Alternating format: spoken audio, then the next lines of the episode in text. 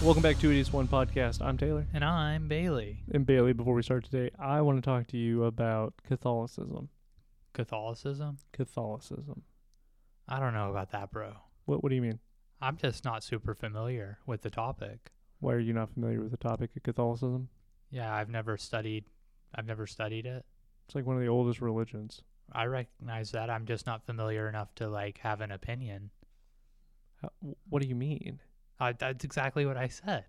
They go to mass. The Father, the Son, the Holy Spirit, Yeah. uh, holy water, the Pope, Yeah. big thing in Europe, Italy. The Vatican's his own city. No, I mean I'm familiar with the basics and stuff, but I don't know like the intricate details. You don't have to know the intricate details. Do you have a rosary? No. No. No, I don't think so. Wow. You must not be Catholic then. I'm not. I'm not mm-hmm. opposed to Catholic people. It's just not me. You're not opposed to Catholic people. Yeah. What about Catholic people that kill other people? I'm generally opposed to anyone who kills other people. But what about Catholic people that kill other people that are bad? So bad is a matter of perspective. Okay, well, that's going to be a very interesting topic to discuss when we talk about today's film. What is today's film? The 1999 cult classic, The Boondock Saints, not to be confused with the animated series, The Boondocks. Vastly different. Vastly different. So the movie we're doing was written and directed by Troy Duffy. Yes, it is, starring Sean Patrick Flanery, Willem Dafoe, Norman Reedus, and David Della Rocco, Yeah. who ironically enough plays himself in the movie. Yeah, his name in the movie is David Della Rocco, Interesting. and they call him Rocco. I don't know why. I just thought it was funny. No, that's just how it plays out sometimes. Sometimes it plays out where you know what's going on, sometimes it doesn't. But that's like the whole movie. Yeah, it's, sometimes it's hard to follow, even though there's not really much to follow. And There's a lot to follow. But on a scale from one to t- one to five, not one to ten, because we don't do that because we're civilized. What would you give us? Um, I'm gonna give it a solid two point five. An average film. Yeah. Very average. Why? It seems to be a typical action movie for the most part. The performances were okay, however, the accents didn't sound very authentic. Which isn't to say that Norman Reedus and Sean Patrick Flanery didn't do a good job. It's just to me their accents weren't authentic at all. They seem they seemed very forced. And a lot of the like plot itself seemed to not make sense and to not fit together coherently to me. It seemed really silly. Okay, I cannot wait to unpack all this Okay. because I'm gonna give it a three point five. Okay. I like this movie. I agree with the things that you're saying. It's it's not as high as it used to be for me because of what you said, but I still think that it's a very enjoyable movie. No, I- it's fun. The first half of this film, I would say, the first like third, it's I wanted to follow it. I was really into it, but the plot never really pulls together for me in a way that made me actually enjoy it. But the plot's super basic. And how do you mean? What, I cannot wait to talk to you about it. This is not the place. I would say this is the time where Roger Ebert would give his score, but I guess Roger Ebert didn't like this movie because No. he didn't score it. That should give you some indication about how actual film critics feel. I mean, he didn't do Magic Magic either, and we still did that god awful movie. To each his own. So, uh, but anyway, with that being said, how would you describe this movie? And I want you to do it since you didn't like it as much as I did. But how would you describe it to someone who has never seen it and you don't want to spoil it for them?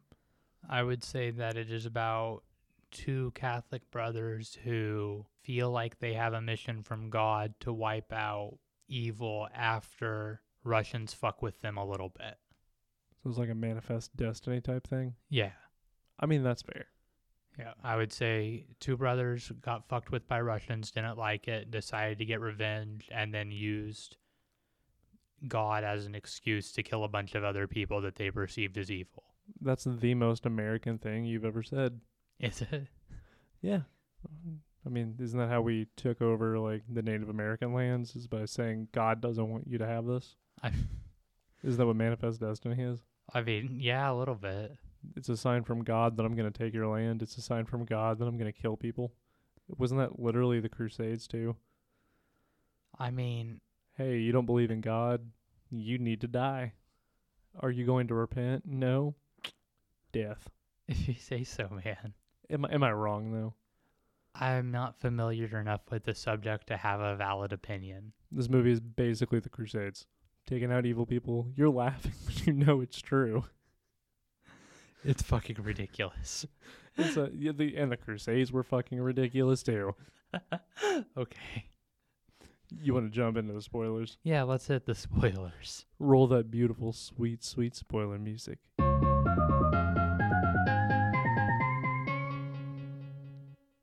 That was some great spoiler music. Willem Dafoe is the only part of this movie that I liked. I like how you just jump straight into it. You're like, because normally you go, "Oh yeah, that was really nice." I thought we were gonna do that, talk about the music, but you're like, "No, No. no, we're we're gonna jump straight into it." Yeah. Willem Dafoe, I loved his part. His character was really weird and zany, and I liked every scene he was in, even when it didn't really make sense. What do- What do you mean? His character is very strange to me, especially how he was like, he went from being opposed to Murphy and Connor's murder spree. And then near the end of the movie, as time progressed, he was like their boy. He was helping them out. And to me, that's like a very strange transition for like a detective or, in this instance, an FBI agent to decide to help the perceivable bad guys because even if they're murdering murderers, they're still murdering, which in the eyes of the law is still a crime.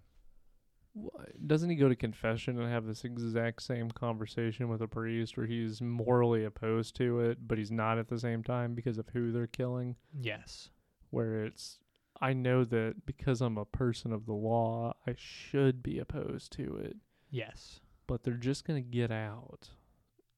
I mean, their values and missions towards this basically align. And I think that was because he started seeing who he was killing. It wasn't random. Yeah. It wasn't a ran like I mean the first one was kind of random, but that's what sets the whole thing off. And then he's like, Okay, I get you now. Don't think he really liked Rocco, but that's not the point. No.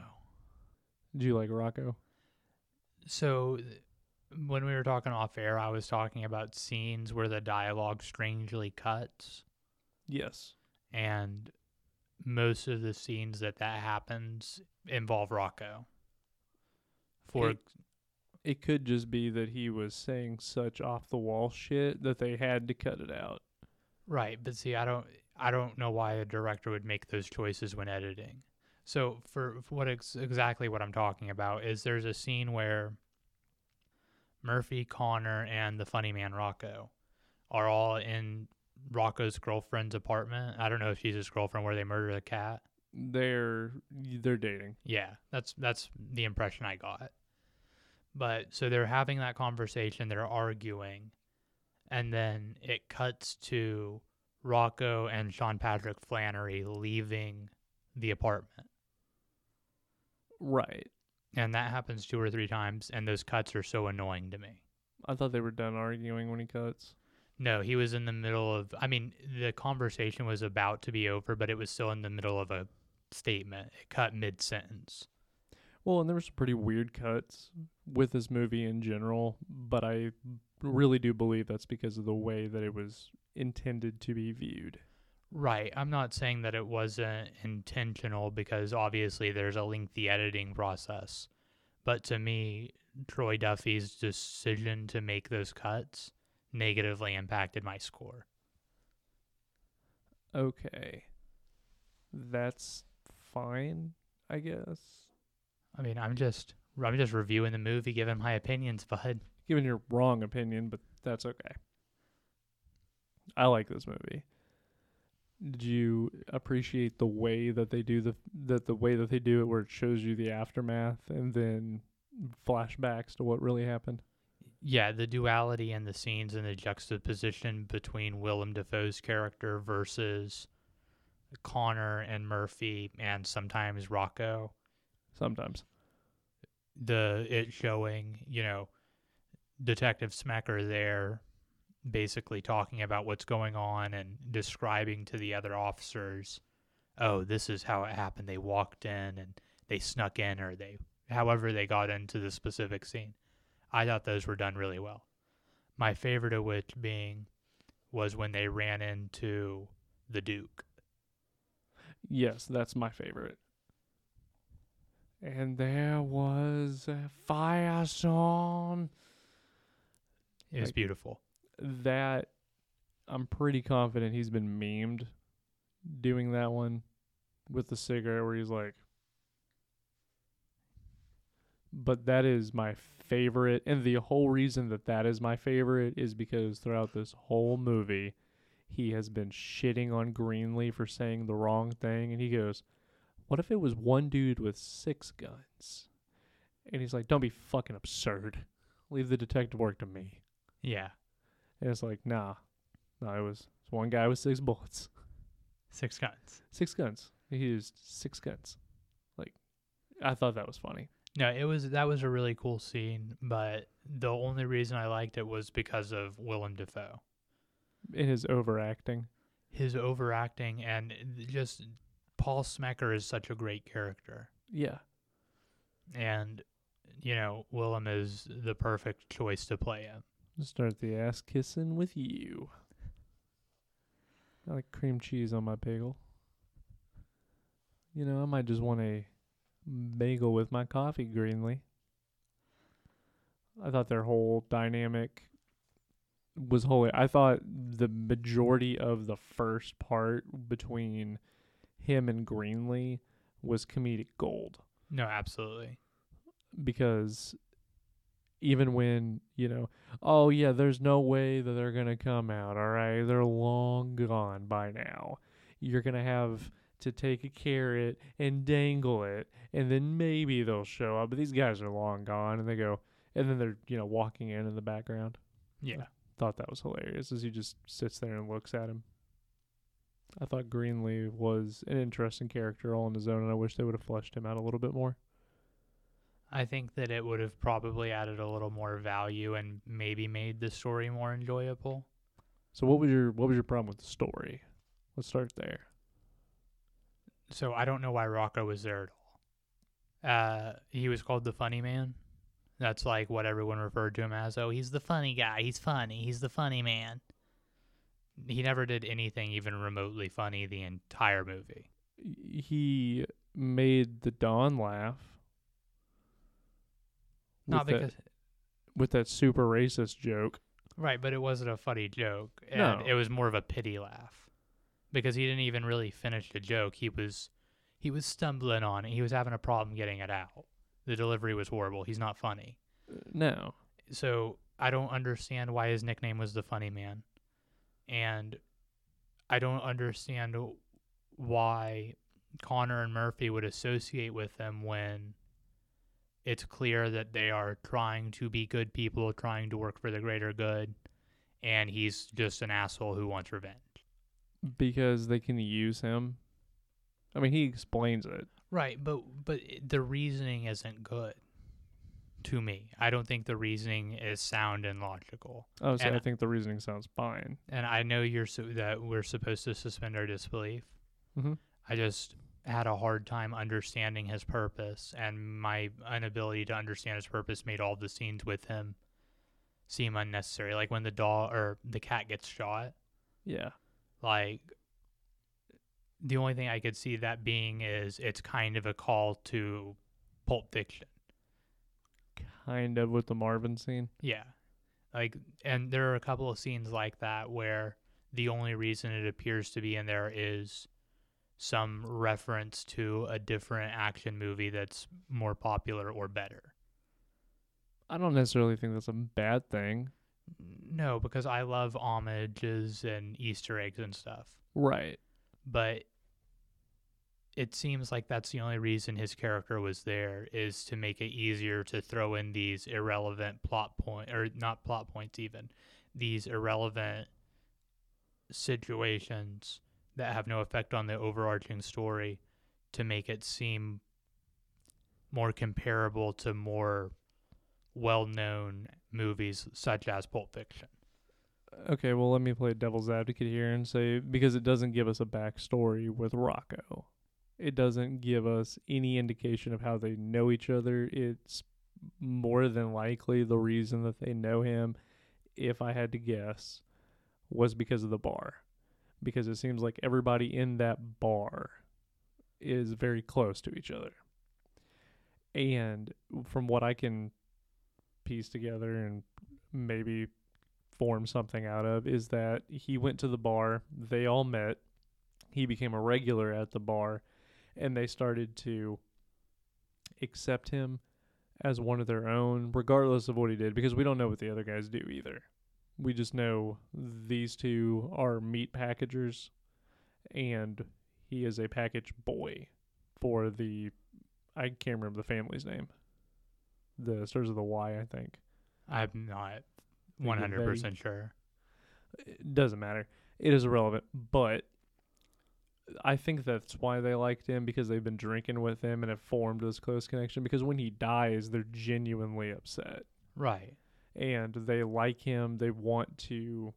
They think he's an idiot, Yeah. but at the same time, so does everybody else. I don't think that. I think the funny man thing is an ironic thing because they all know that he's an idiot.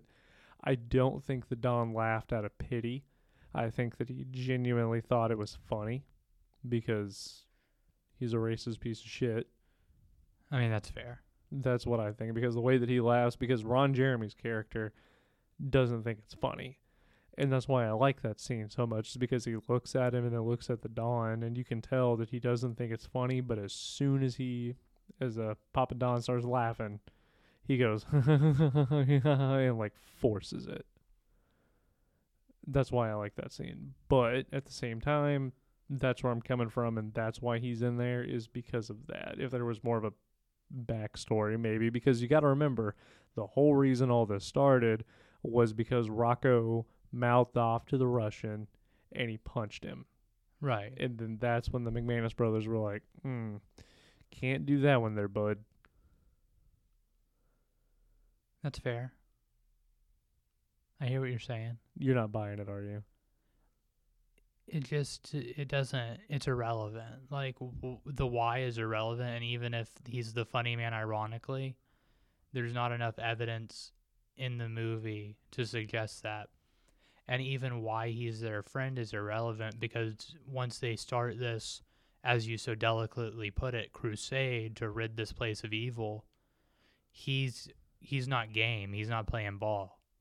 Like it's very clear that he is not on the same moral level as them.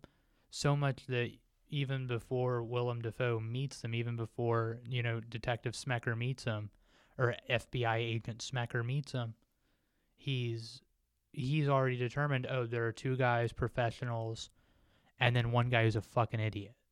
Which you can tell off of the way that he shoots. Yeah, exactly. So if the inferiority is so obvious that even a third party who's not even directly involved can see it, his present his presence annoyed me. Like I have nothing against the actor. I think he did a fine job for the part he was given. I just feel like the character was written poorly. Which like I said, the only character I don't think was written poorly is Paul Smecker because I've seen Sean Patrick Flanery and other things and he usually does a fine job. He was in Powder and Powder's pretty high up there on the list of movies I like. And even Norman Reedus has been in other movies I enjoy.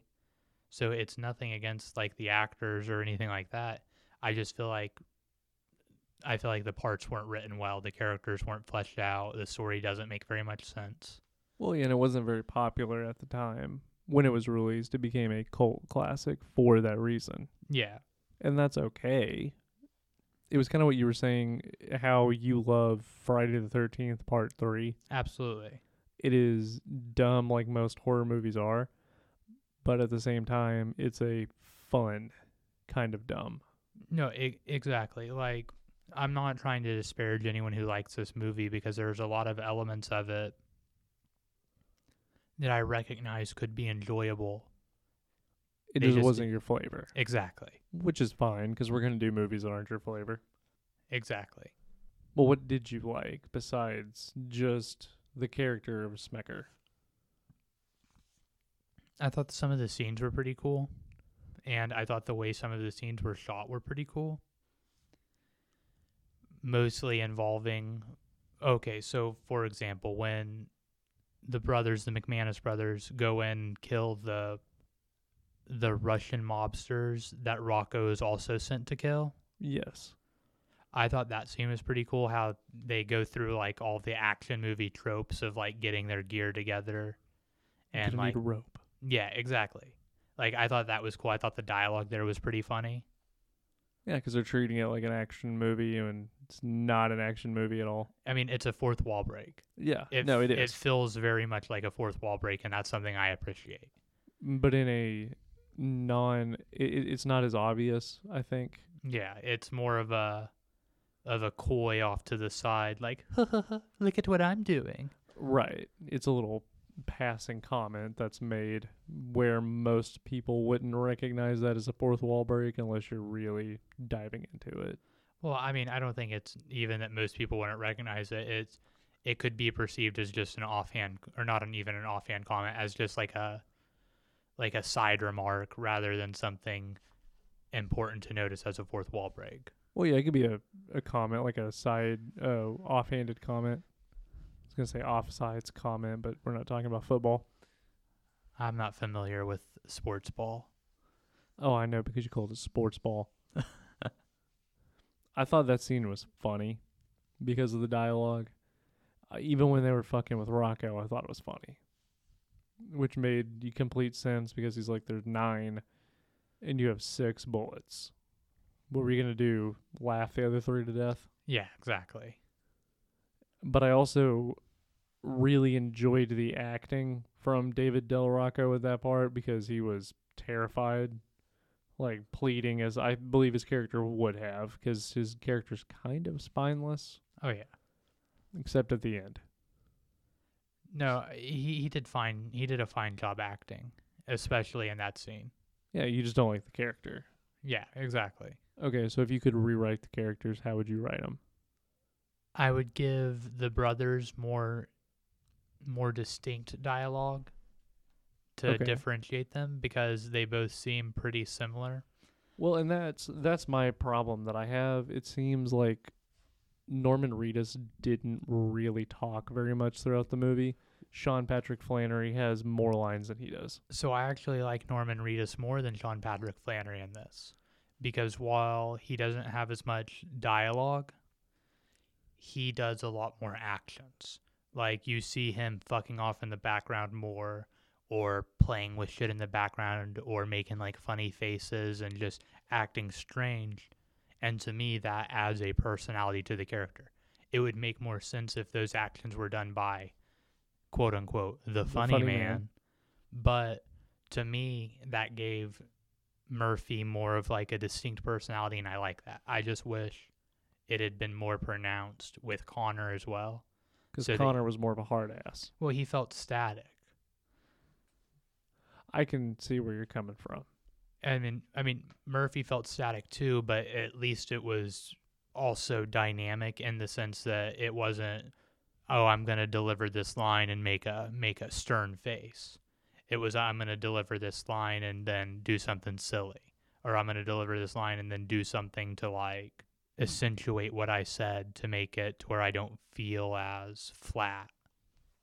Like you said, add personality and life to it. Exactly. Which And I can agree with that. which I think that it was a directorial choice rather than the actor's choice, just based on other things I've seen them in where they do super well.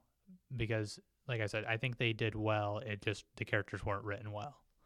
You think that Troy Duffy I- fucked up? I think that he has some really, really interesting cinematic ideas in regards to the shots with Willem Dafoe while the scenes are occurring. Like I think some of those shots are really awesome. I just think that this is his debut film. I think that he just wasn't aware of character design or didn't consider character design as much because he's done things after this that I think were better. Uh, What would be an example? The Boondock Saints 3? That's not a movie. It is. You're kidding me. No, no. There's a third one.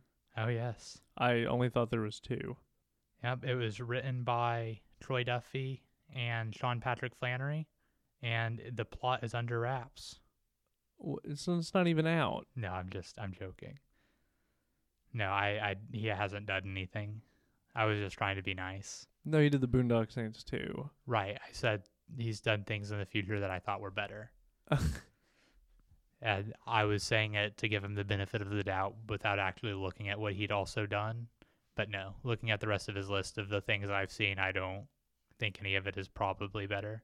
I'm gonna pull him up on IMDb real quick because I don't actually know what he's done past this. Boondock Saints 2, Boondock Saints 3, Blood Council.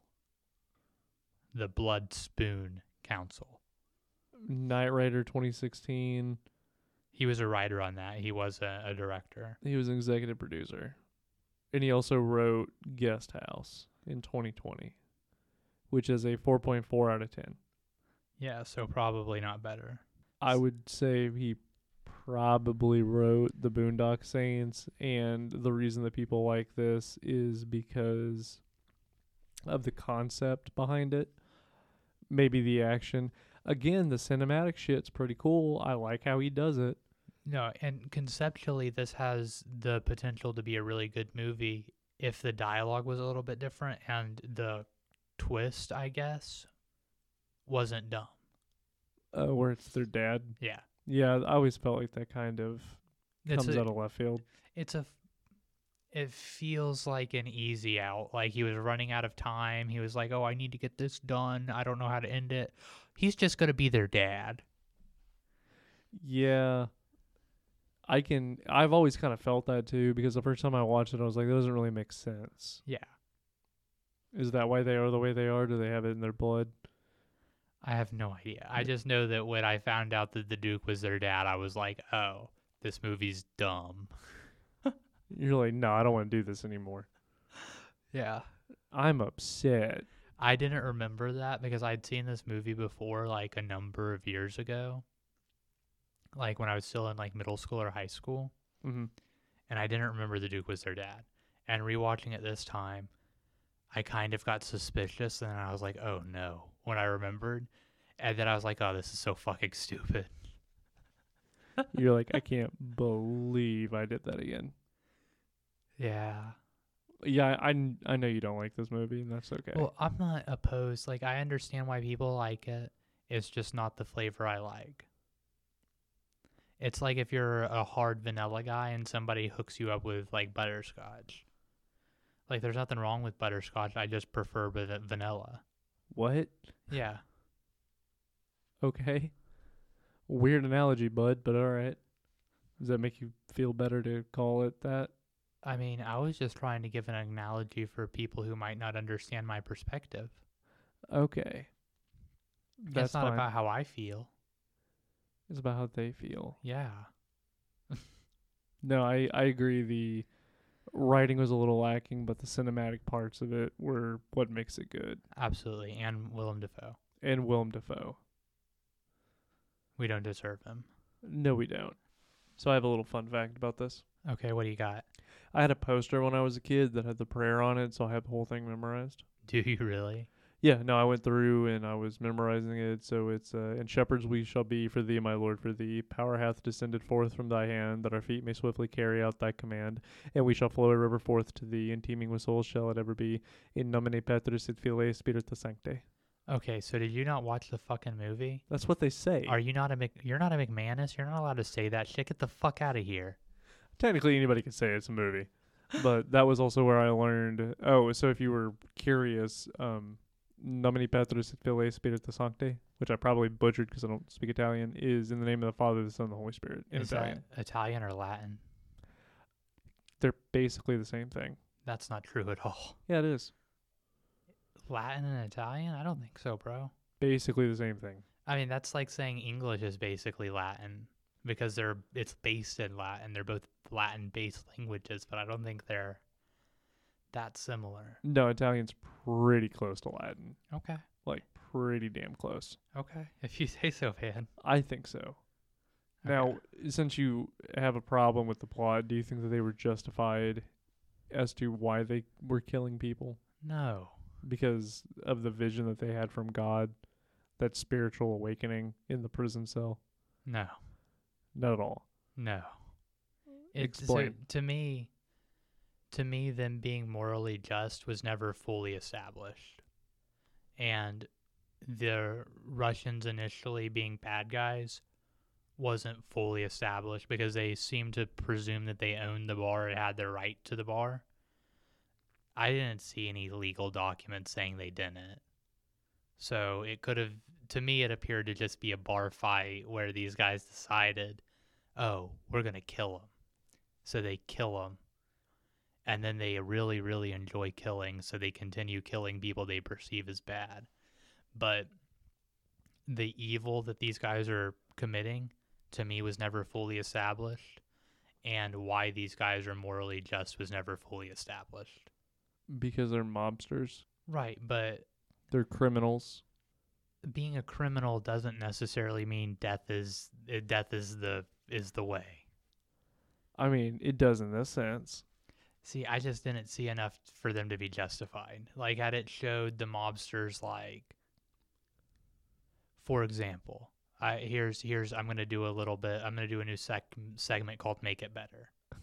Okay, it's introducing new segments, but all right, we'll make it better. So, during the scene when they go in and it's the guys that Rocco was supposed to kill, and there were nine of them, Rocco had six bullets. So they go in and they kill those guys. Those guys were just hanging out, right? Kind of, I believe. From what I've gathered, they were talking about something. What were they talking about? I don't know because there's no dialogue. So they were just hanging out, as far as we can tell. It looked like a very important meeting. That that guy was the main guy, and he was telling all of his lackeys, "This is what we're doing." His capos, if you will. If you want to go that route, sure. You call them mobsters. So, so, so I to make it better, instead of those guys just be hanging out in there talking, they could have been hanging out in there with like a copious amount of drugs and a copious amount of weapons and like plans on the walls of this is where we're distributing weapons, this is where we're selling drugs. Like they could have established that these guys are like hardened criminals. They could have even gone uh they could have gone the route that they went with the initial bad guy scene where they have them talking and just have them talk in really thick Russian accents. Because during the 80s which I recognize this is a 90s movie but during the 80s the Russian enemy was like super tropey and even into the 90s so they could have continued along with the oh they're they're Russian terrorists as a trope. But then Okay. switching to a different genre of bad guy and then not establishing what those bad guys are doing to me is silly. I guess I can see that. They could have made it better if they just had drugs and like criminal activity clearly going on instead of a meeting because lots of corrupt politicians have meetings in hotels and that doesn't mean you can just roll in and you know bring them to justice if if that's your perspective But isn't that the whole point of the movie? Like at the very end when they're interviewing people on the streets, yeah some people are like oh yeah they're great and other people are like nope they're a menace to society. yeah i, I see what you did there Yeah, isn't that the that's the point though? I agree that that's the point. I just don't think it's established super. I mean, it's it's established super well. It's just not. There's not enough there. It's too loose. There's not enough evidence that these are bad guys. There's not enough evidence that these are good guys. And it showing the scene at the end where it gives all the pedestrians example or perspectives doesn't really make sense because the film is mostly shot in Specker's Specker Smecker. Smecker's perspective and the McManus brothers' perspectives. Those are the two major perspectives we've seen. There are a few scenes we get from Rocco's perspective, but most of them are from Smecker's or the McManus brothers. And during one of those things, it should establish these guys are definitely good, here's why. Instead of, oh, these guys are kind of good. Like, it makes sense for the civilians to not know the pedestrians on the streets being interviewed. But us as the audience, from the perspective the film is majoritarily shot in, we should know definitively. And I feel like I don't. Okay. When you explain it like that, that makes more sense. Was there anything else that you wanted to talk about with this movie? No, that's about all I got. What about you? No, that was it. So we can jump into the Taylor talk. Oh shit, what do you got for Taylor talk today, Taylor? So the Taylor talk is going to kind of go on topic and theme with like the end of the movie, right? This whole morality thing. So my question to you is what justifies something as good and what justifies something as bad?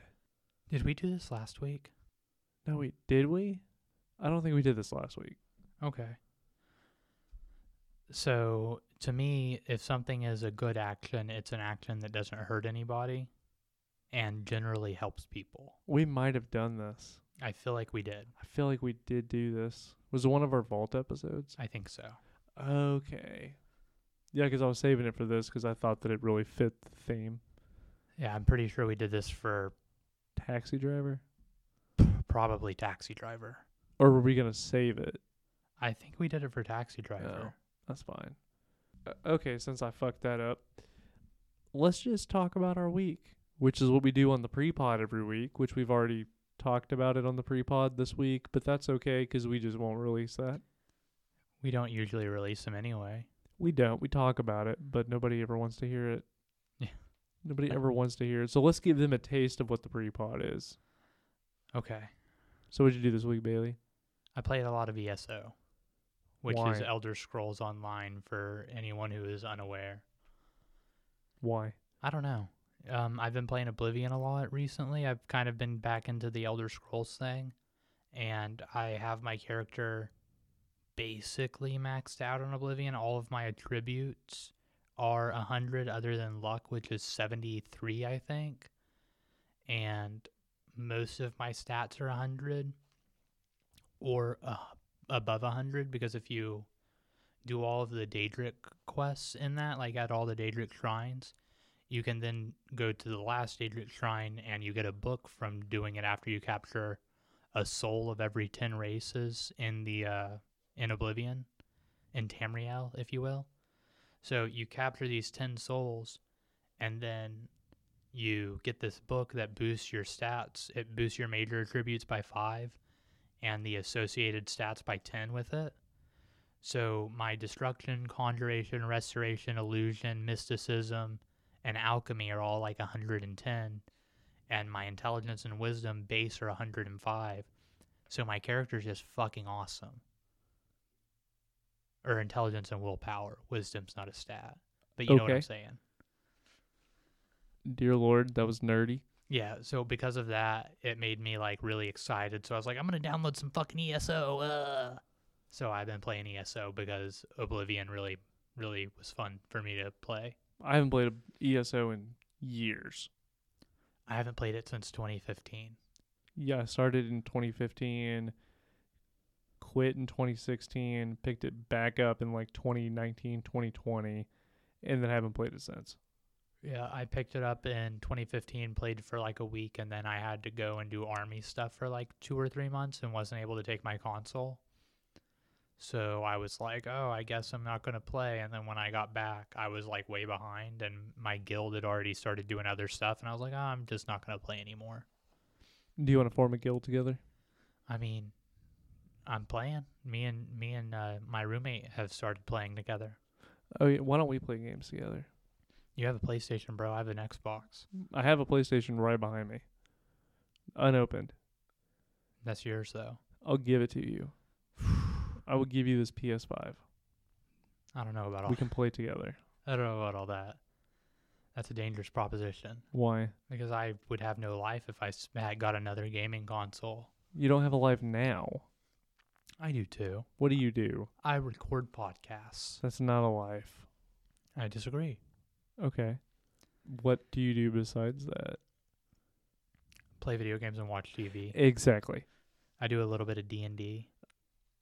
on the side. My God, you must get laid so much. Not as often as you'd think.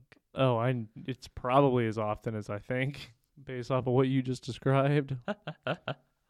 uh, what about you, Taylor? What'd you do this week?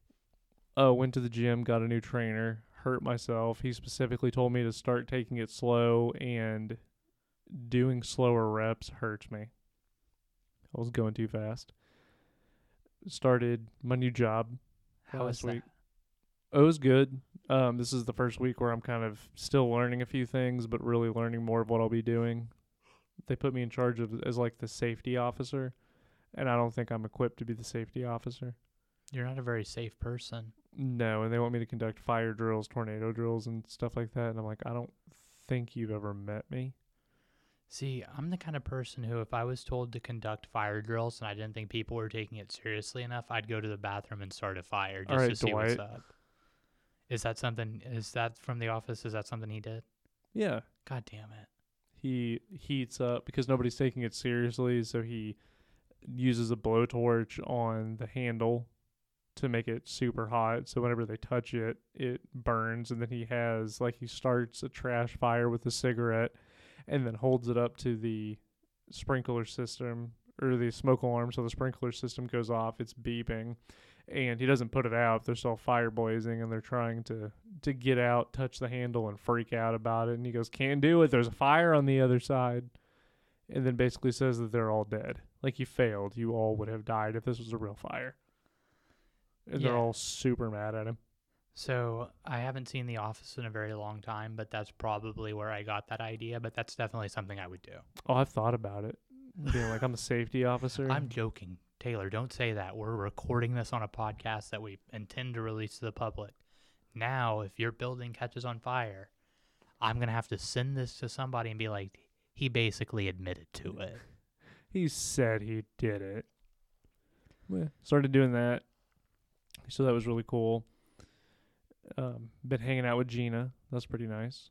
That's your lady friend for any audience members who want to know but don't. Yeah, she's my lady friend.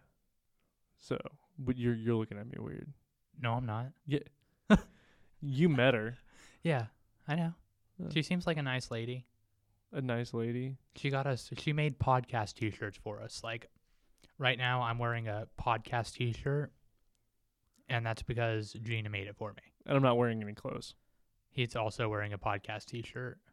because Gina made it for me. Yeah, No, she's super supportive and really cool. So we'll uh we'll keep her around.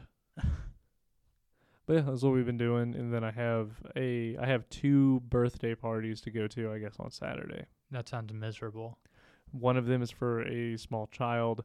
The other is at a bar with adults.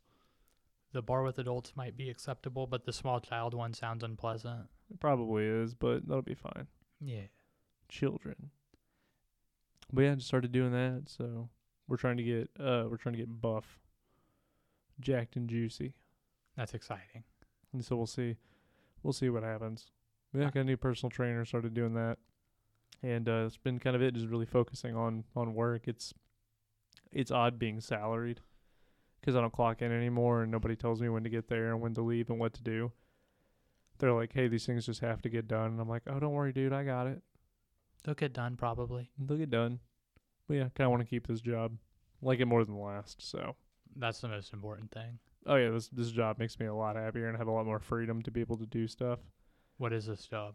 Um, I am a trainer, so I train people to hold down other people in a safe way. And then they're also going to get me certified in CPR, so I'll be able to teach you CPR. That's pretty cool. Yeah. It's a it's it's great. It's kind of like jujitsu, but not as cool. I don't know if I'd go that far. I would, because it's like basic principles of jujitsu, so I'm basically a black belt. Just saying. But yeah, that's been it. Then recording the podcast, watching some good movies. I haven't really seen a movie that was really good lately. Um, but I do want to pick up Resident Evil 4 remake. And I picked up Persona 3 and 4 on the Switch. How's that treating you? I haven't started playing it yet. But I, cause I know I'm going to, like, hundreds of hours are going to be sank into those games. I definitely feel that. Persona 5 Royal, I spent hundreds of hours on. Yeah, probably gonna buy that one too because I have five for the PlayStation 4, but I don't have a Royal. Oh, you got to get Royal. It adds an extra semester. So it's okay. Yeah, I'll, I'll do that then because Golden was better because it adds an extra. I don't know if it's an extra semester, but it adds character links. Have you beat four yet? Okay. No, I've played a little bit of four and a little bit of three, um, Golden and Portable, but I haven't gotten very far in either of them. Because they're great. No, I've just got a lot of games I'm playing.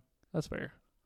Because I'll probably buy Resident Evil and then sink a lot of time into that and be able to 100% it and unlock everything because that's usually what I do. Yeah, I mean Resident Evil games are hard to hundred percent generally. I didn't like the mercenaries in 8, though. In Village, I didn't like the mercenaries at all, so I never did them. That's but I like the mercenaries in 4. Well, yeah, so I'll probably end up buying that. Yeah. Yeah. That's it. And with that, That's a review. this has been Two Idiots One Podcast. I'm Bailey. And I'm Taylor. Thank you very much for listening. Bye bye. Bye.